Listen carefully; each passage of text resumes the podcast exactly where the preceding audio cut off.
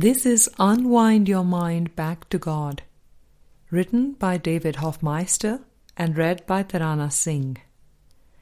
In today's episode, we continue unlearning the world with Book 2. In Chapter 7, this is the first section Beyond the Body. The home of vengeance is not yours. The place you set aside to house your hate is not a prison, but an illusion of yourself. The body is a limit imposed on the universal communication that is an eternal property of mind. But the communication is internal. Mind reaches to itself. It is not made up of different parts which reach each other it does not go out. Within itself, it has no limits, and there is nothing outside it. It encompasses everything. It encompasses you entirely. You within it, and it within you. There is nothing else, anywhere, or ever. Text chapter 18 Section 6. That paints a picture of mind. In the very next sentence, he contrasts it with the body. The body is outside you and but seems to surround you, shutting you off from others and keeping you apart from them and them from you. It is not there. Text chapter 18, section 6, para 9.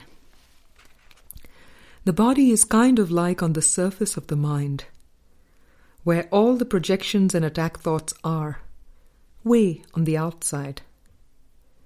It is outside you, but through the experiences of the deceived mind, it seems to be wrapped around your mind. It seems like consciousness is somewhere in the head, looking out through these eyes. Friend, that is because we cannot seem to deny the brain. Tell me again, what is the real story about the brain and the mind? David, the mind is not in the brain, it is not in the body.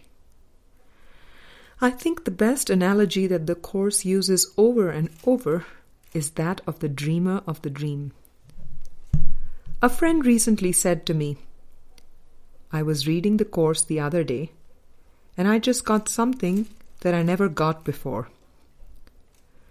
I used to think of the script in terms of all these other people out there, but I did not include my own body in it but it is out there too. To me, that is the best analogy of the mind, in the sense that the dreamer of the dream is watching all the characters on the screen, including its own character. But the mind has no reference point in this world. It does not go out. The mind is so expansive that there is no limit. When you ask where the mind is, you have to understand that place is a concept in the split mind. Only a deceived mind could even have such a crazy idea as place. Friend, it says in chapter 16 His kingdom has no limits and no end, and there is nothing in Him that is not perfect and eternal. All this is you, and nothing outside of this is you. Text chapter 16, section 3. And somewhere else it says, There is nothing outside you. Text chapter 18, section 6. Here it says that the body is outside of you. Obviously, that means that the body is nothing because there is nothing outside of us. Even the body is not outside of us because we are mind. We are having this nightmare and are sitting there drawing these little stick figures. This one burns up in a car wreck, and this one does this to that one.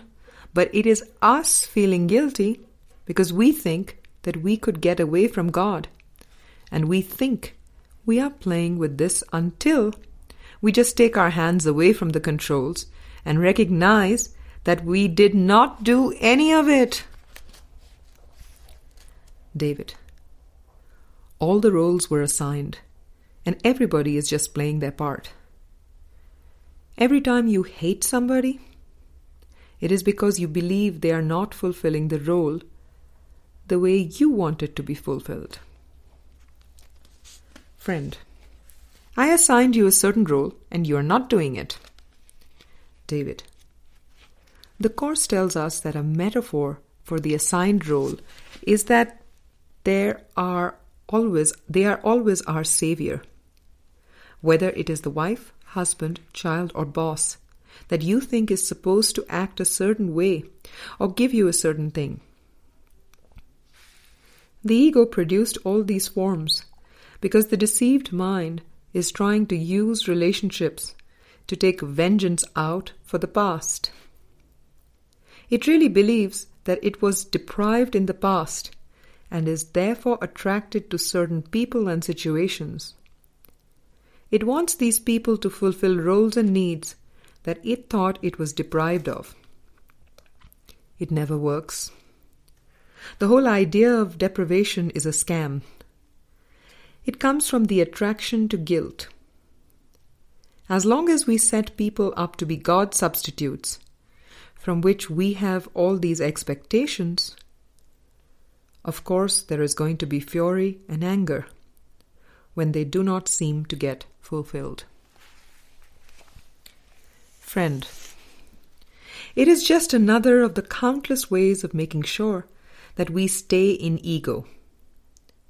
The ego is one nasty decision, just one. But there are so many ways that we are attracted to staying in that thought because of our belief that we are the ego and our fear that love will swallow us up. The only thing the ego does is weaken us either by separation or by trying to convince us that we are weak or no good. Because without that thought, we would remember who we are. We are scared to be happy and attracted to misery. It is like I believe that as soon as I get happy, somebody is going to come along and burst my bubble, and I will be the fool. To me, that demonstrates my attraction to pain. David. To pry away from the ego you have to have a sense of how the ego thinks. That is why we have all these sections on the laws of chaos, where Jesus lays out the ridiculous things we believe. There are myriad forms that seem to obscure the content. Like you were saying, thoughts that separate or weaken us. The ego makes all these forms as a mirage of complexity to keep obscure its basic way of thinking. As soon as we can get in touch with the backwards ways of thinking, which is what the ego is, then we can tease it out and start to feel into something that is apart from these thoughts. But while they are swirling in our minds, we feel the feelings and we think the thoughts. There is such a strong belief that the thoughts are real, that they really are my thoughts, but they are outside you. They are not who you are. I am reminded of the section in the Course called The Immediacy of Salvation. A line that gets me every time I read it is Be not content with future happiness, Text chapter 26, section 8. It is so common for people to see themselves on a spiritual journey, thinking, I am certainly not there now, but in, an- in another year or ten years, or maybe in another lifetime, I will get there. Do not project this out into the future. Do not project salvation into the future. Friend, it is just another excuse for not being happy right now. David. Right. You were not deprived in the past. If you are feeling upset, it is a present decision. It has nothing at all to do with anything that seemed to happen in the past. It has everything to do with your interpretation right now. Do not project your anxiety off into events that you are afraid of going to happen in the future. Bring it back. It is a present decision right now.